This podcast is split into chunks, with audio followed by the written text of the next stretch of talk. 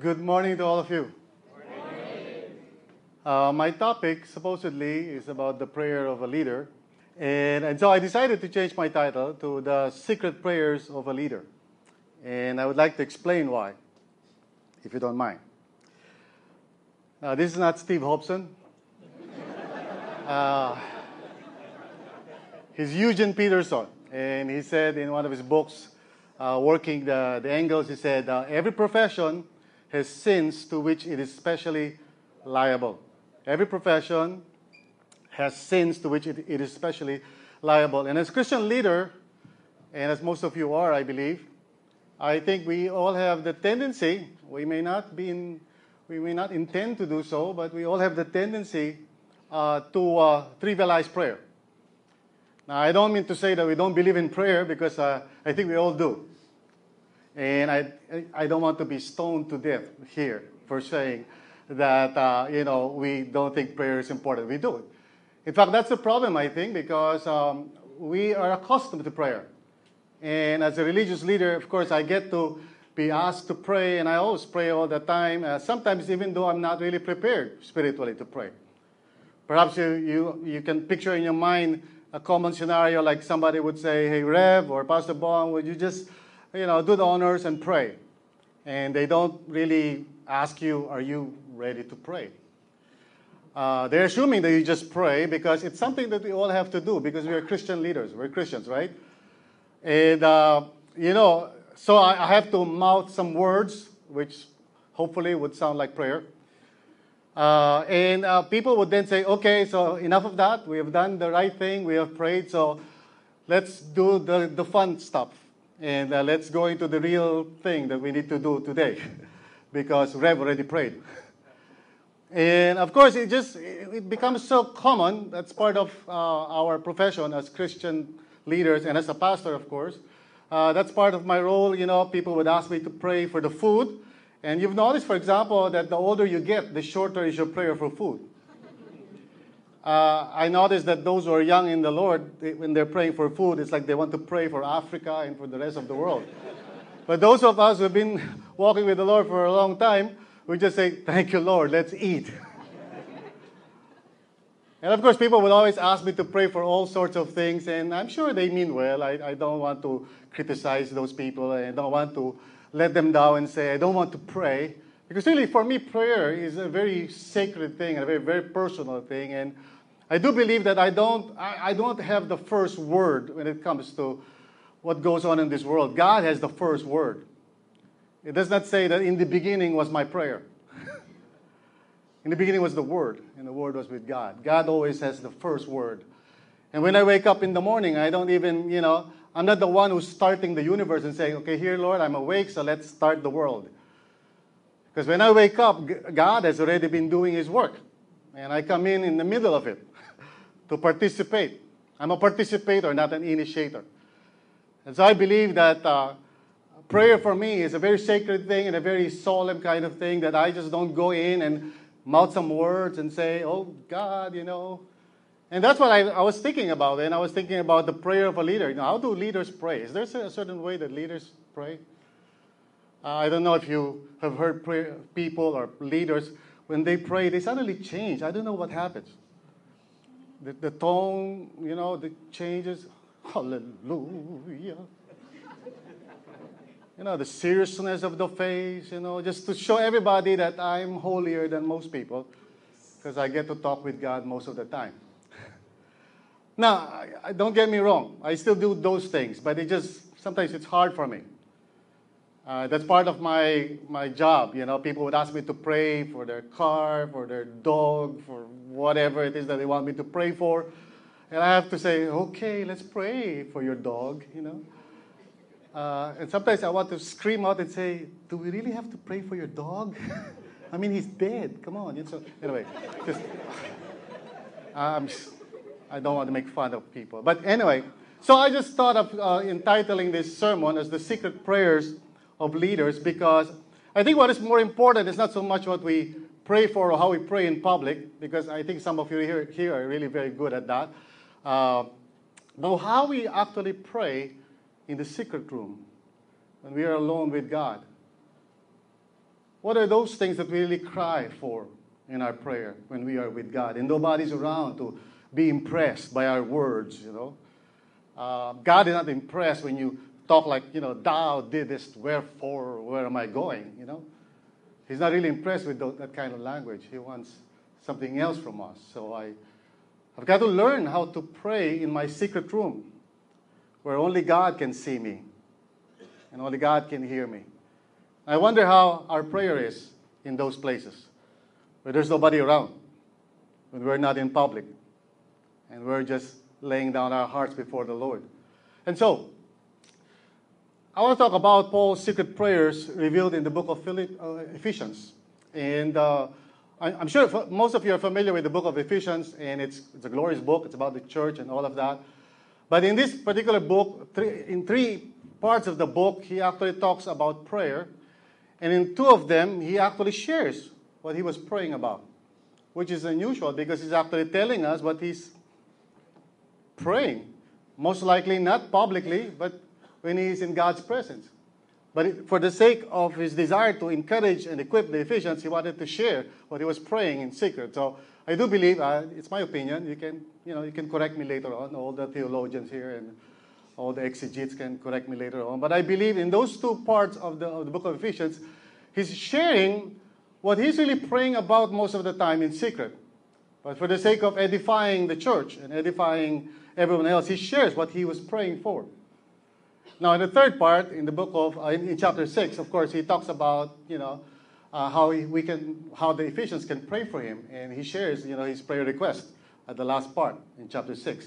But in two places, he, he does share with us his uh, secret prayers.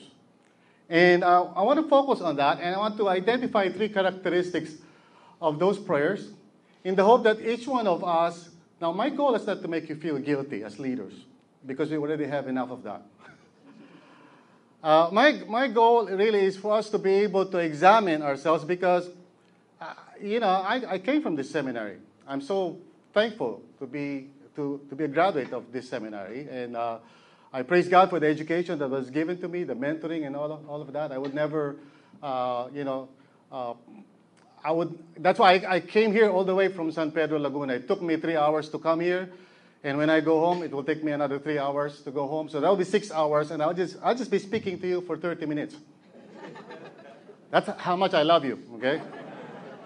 And I was asking Brother Eric Agustin, is there a reward for that? You know, like the longest time that you're traveling each time. So I want to talk about these three characteristics in the hope that perhaps we can begin to just uh, examine our secret prayers, the prayers that we actually do when we are not in public, the things that we actually say before God, and the priorities that really bears upon our soul when we pray. So let me pray. Now I'm going to pray right now in public. But let us pray and let's ask the Lord to just uh, help us with this kind of uh, uh, uh subject matter that we need to look into. Lord, uh, we are quite aware of our tendency to trivialize prayer because most of us here, if not all of us, are fully devoted to the work of the Lord, and it's part of our job, Lord, to always pray, and we're always praying all the time in many different situations. And sometimes, if we're not careful, Lord God, we can just be treating prayer as something very common, ordinary, and not sacred anymore. And I know for myself and for others here, we don't want to get into that kind of sin where we no longer treat the holy things of God as if they're holy, but instead they're just ordinary, Lord. So I pray that today you may call us back to the north point of our faith, to where it should be facing. And I ask you right now, Lord, that you speak to us and use me, Lord, in your mercy, that I may be able to share some thoughts on this. In Jesus' name. Amen. So, I want to start with Ephesians chapter 1, where we find uh, the prayer of Paul. He's, sharing his prayer. And um, as we read this, he says, For this reason, he's talking about the spiritual blessings of God, and he's really quite excited about that. He said, For this reason, ever since I heard about your faith in the Lord Jesus and your love for all God's people. That is what triggers the prayer of Paul. Just to know that the, that the believers in Ephesus came to know the Lord and came to understand the gospel and the good news about Jesus Christ, that really excites him and that motivates him and stimulates him to just pray. And he says this I have not stopped giving thanks for you, remembering you in my prayers. So he's now about to share with us what he prays about. Okay? And then he says this I keep asking, which means that this is not just a one time thing, right?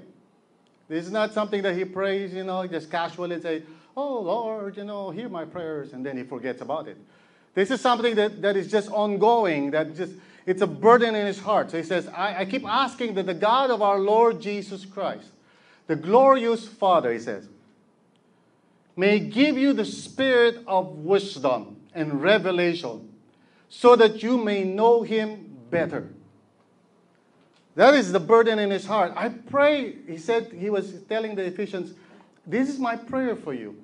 He already knows that they're believers, they're Christians already. But he's saying, My prayer for you always is that you may get to know the Lord better and better and better. Now, I think that's important because in, in our world today, sometimes we can replace the aspect of our faith, which is really all about personal relationship, we replace that with activity. And uh, I'm, I'm guilty of that as well. As a leader, of course, I'm more, in, I'm more interested in the things that I can do in the kingdom of God.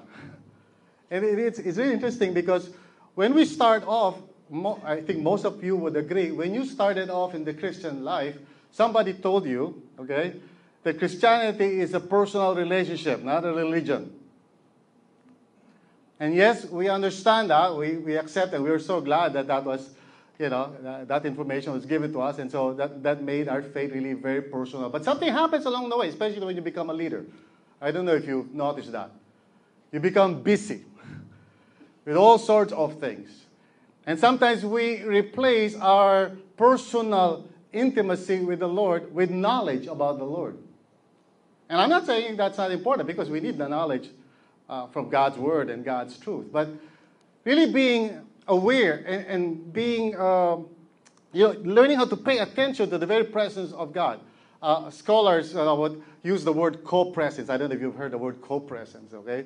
Because there's such a thing as presence, your presence here, for example. But co-presence has to do with your awareness of another person.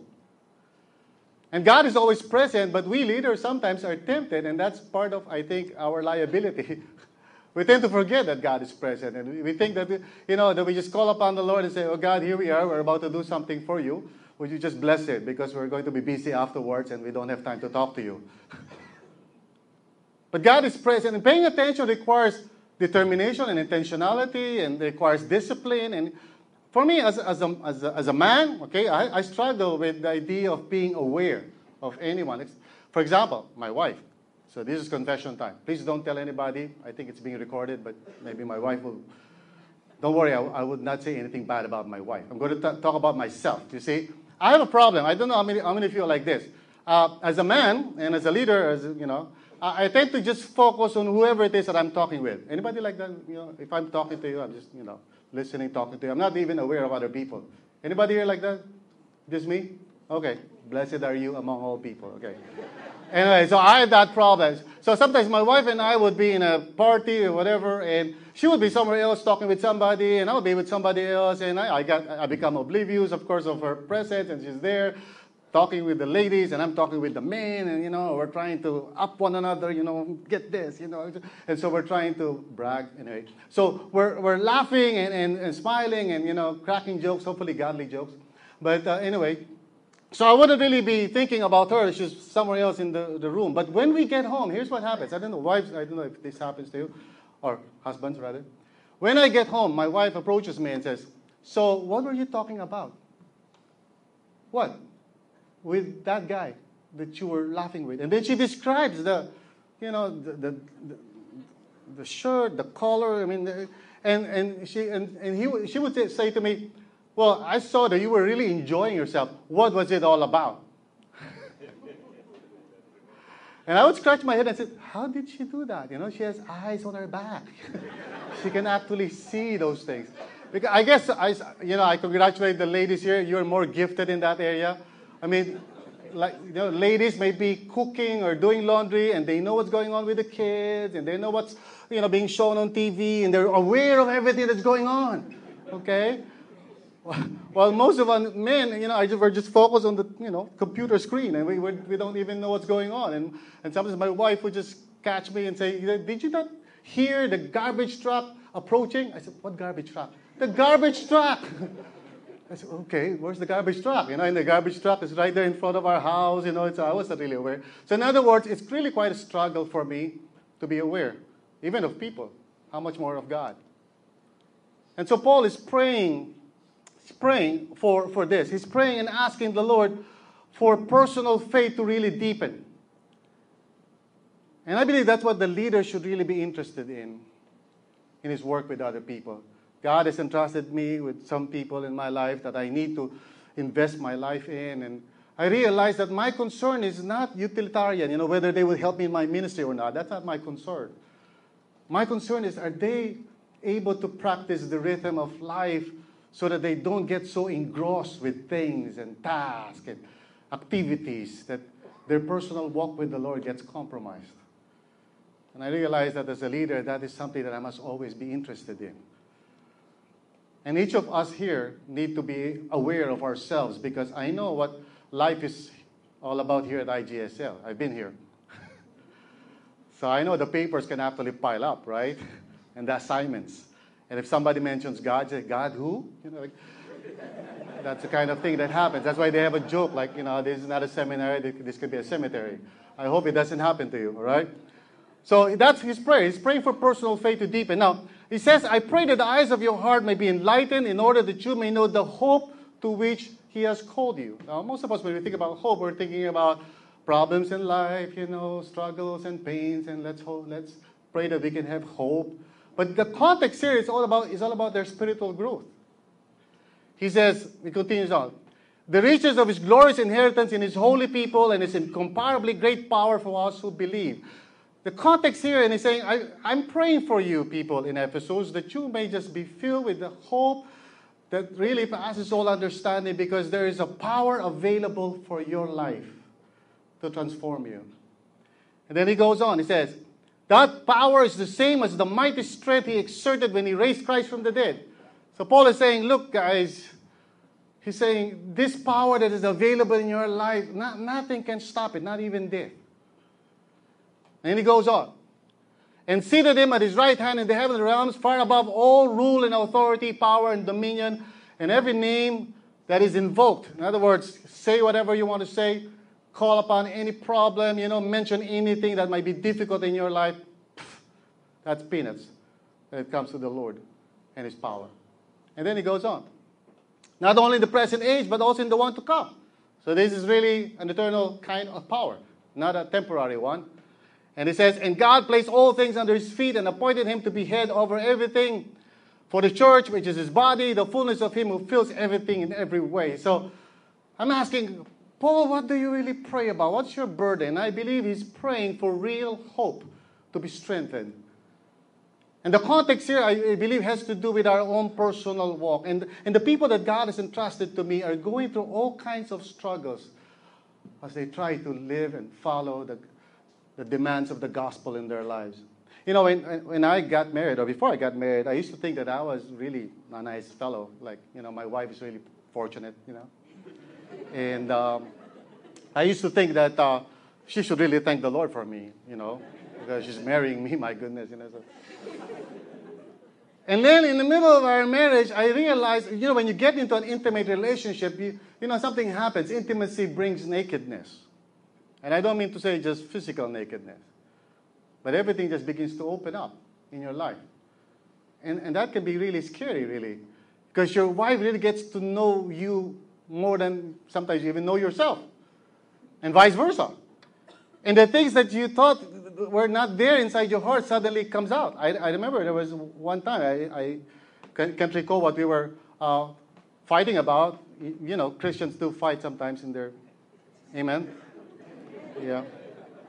I love my wife. She loves me too, I hope. So anyway, we, we were fighting about something, and you know what, what happened? Because I, I could not win the fight, all right? That's another thing that I learned in marriage, okay? Just agree, you know, don't disagree anymore, okay?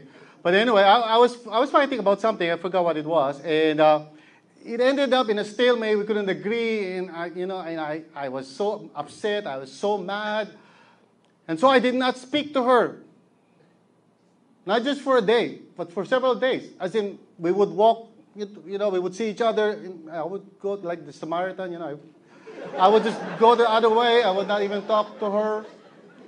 And she would sometimes tell me, okay, the, the food is ready. Would you like to eat? And I would stand up and eat and go back to my room, and I would not speak. I thought I was a nice guy. Only to realize that there was so much pride in me. And just naming that as pride and this arrogance that I need to have my way all the time was really shocking for me and very disappointing. Because you know what Christian leaders tend to hear most of the time, especially preachers, right? Those of you who preach, after you preach, rather. Your wife would say to you something like, You practice what you preach. You practice what you preach. and that's the kind of thing that you don't want to hear, right? But. Uh,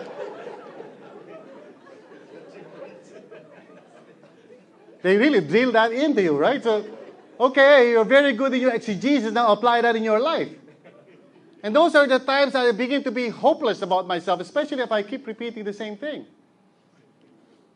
And Paul understands that people who are walking with the Lord day by day experiences all types of brokenness and inconsistency in themselves that they sometimes give up on themselves. I know Christian leaders who are so ashamed of their own failures that they could not even stand up anymore or they try to pretend they try to cover it up with you know activity.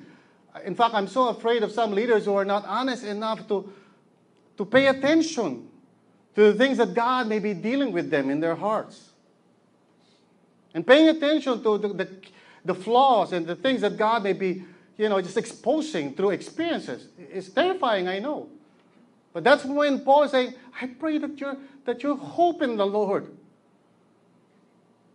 will not disappear. Because this is so important as we seek to follow the Lord.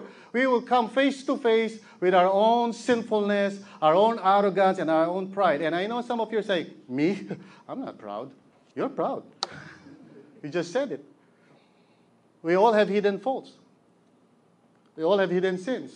And God, in His mercy, is more interested in who we are becoming than what we are accomplishing. And sometimes He allows certain things in our lives that we don't like. And that's why Paul, when he is praying, he's saying, I'm really praying that the Spirit of God will just give you hope. And I know as a pastor, those are the kinds of things that I need to pray for because as a pastor, you know, how many of you would say ministry is, is, is really fantastic except for the people, right? I mean, I, I love preaching and all of that the, the, that's the fun part. The hard part is when you're dealing with broken marriages and you know homosexuality or sexual deviation, whatever it is that you have to deal with, the brokenness. That's why sometimes when you are in a situation like this, where oh look at the people around you, they're so oh, godly. My goodness. Hey, look at the person beside you. He's like an angel, a fallen one. But seriously, He's praying for personal faith to deepen. He's praying for real hope to be strengthened. And then as I go to chapter 3, the most wonderful prayer of all that Paul actually just opens up his closet, so to speak, and says, I want you to know what goes on in my closet as I pray for you. He says, For this reason I kneel before the Father, from whom every family in heaven and on earth derives its name. And then he goes on, I pray that out of his glorious riches he may strengthen you with power through his Spirit in your inner being Paul is more interested, interested in the formation of God's people and what's going on in their hearts and how they're being transformed from glory to glory, becoming and being, you know, like the image of God in them is being revealed more and more as each day uh, goes on. And he's interested in that. And he says, so that Christ may dwell in your hearts through faith. And I pray that you being rooted and established in love Sometimes as a pastor, I'm really more interested in how the church is growing, how many people. And I remember when I was just planting the church, I was really counting everybody who was present. And every time the, you know, the, the number is low, I feel so depressed. And then I, sometimes I will attend a church where they have the large number of attendants, and I would criticize the preacher, and I would say, he's not a graduate from IGSL. I know. but how come he has more people? So I, I used to really be burdened with, with attendance, and people are, you know, thinking about attendance and buildings and cash all the time. But Paul is not interested in those things. He said, I'm interested in how you are growing in the love of God. And then he goes on, may you have power together with all the, whole, the Lord's holy people to grasp how wide and long and high and deep is the love of Christ. He's sharing with us his deepest thoughts on this issue. And to know that his, this love that surpasses knowledge, that you may be filled to the measure of all the fullness of God. This is what Paul is praying in the secret room. He's saying basically for divine love to break all barriers. You know, this last year, one of the speakers at the GLS was T.D. Jakes. And he was a controversial guy. I don't know if you know him. First of all, he comes from that branch of Christianity that some of us don't like. But also because he's identified with the Unitarianism, you know, like he, you know, he's a oneness kind of person before. That was before, a long time ago.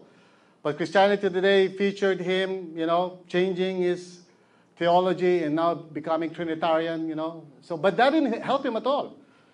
After he spoke at the GLS, people were still criticizing, and there was even one person who came to me that you know, and he said, if if that guy speaks, I, I would not attain or, you know, this one, this is one of the saddest things that I've experienced in my life, is that as I approach the church, the church is supposed to be the place of love. But often in the church, I, I encounter a lot of, you know, uh, labeling and rejection and, you know, we're from this camp and we're from that camp. I went to this group and I said, Would you like to attend the GLS? And he said, Well, what kind of groups do attend that kind of summit? And I said, Well, you know, all kinds of people. And he mentioned a denomination. Does this denomination attend the Global Leadership Summit? I, I said, Yes, I think so. Well, we will not attend. I said, Why? You know, because, you know, they, they don't have the same doctrine as us. But we're not going to debate about doctrine. I said, we're going to listen about leadership so we can all grow and become better leaders. What's wrong? And I heard that you, GLS, GLS people, are sometimes inviting uh, speakers who are not Christians. I said, so what's wrong? Well, you know, I, I, I would not listen to anyone who does not have a verse to prove what he says. And I said, well, when you go to the doctor and he tells you that you're sick of something, do you ask for a verse? Because seriously, I believe that Paul is praying for divine love to break all barriers in the church. Because there's so many people who need the Lord. And recently, I've been slowly shifting my gears because uh, for many, years, I'm just addressing Christians in the church. And I'm slowly shifting my gears so that I may have a hearing for, for those or from those who may not belong to the church. And I've been criticized for that. For example, I don't put verses in some of my posts in most of my posts anyway. And somebody asked me, Pastor, where's your verse for that? And I said, I'm sorry, I'm not talking to you. and so finally, I just want to share this with you. I'm, I'm going to leave you with this idea that what the leader prays in secret defines his leadership. It's not so much what you pray for in public. You can be holy and godly when you pray in public. Oh, oh Lord my God. But what do you really pray for in private? In secret. And when you are dealing with people and leading them, what is really the priority in your heart for those people? That their personal faith may deepen. That their hope in the Lord will be strengthened so that they would not give up the Christian fight. And that love will break all barriers so that wherever God puts them, they will become salt and light. I hope that all of us will begin to focus on that in our secret prayers. Because the world is dying, and sometimes we, the church, are so engrossed in our own little world, in our four walls. The world needs the gospel, for it is the power of God for the salvation of everyone who believes. And we need to just pray that our people will just have a personal faith that is so deep that will transform them, and that their hope will just enable them to persevere and fight the good fight, and that their love will just break all boundaries. so that the people who do not know the Lord, who are far from God, can hear the good news. That's my prayer for you, and I hope that's your prayer for me. Let's bow our heads.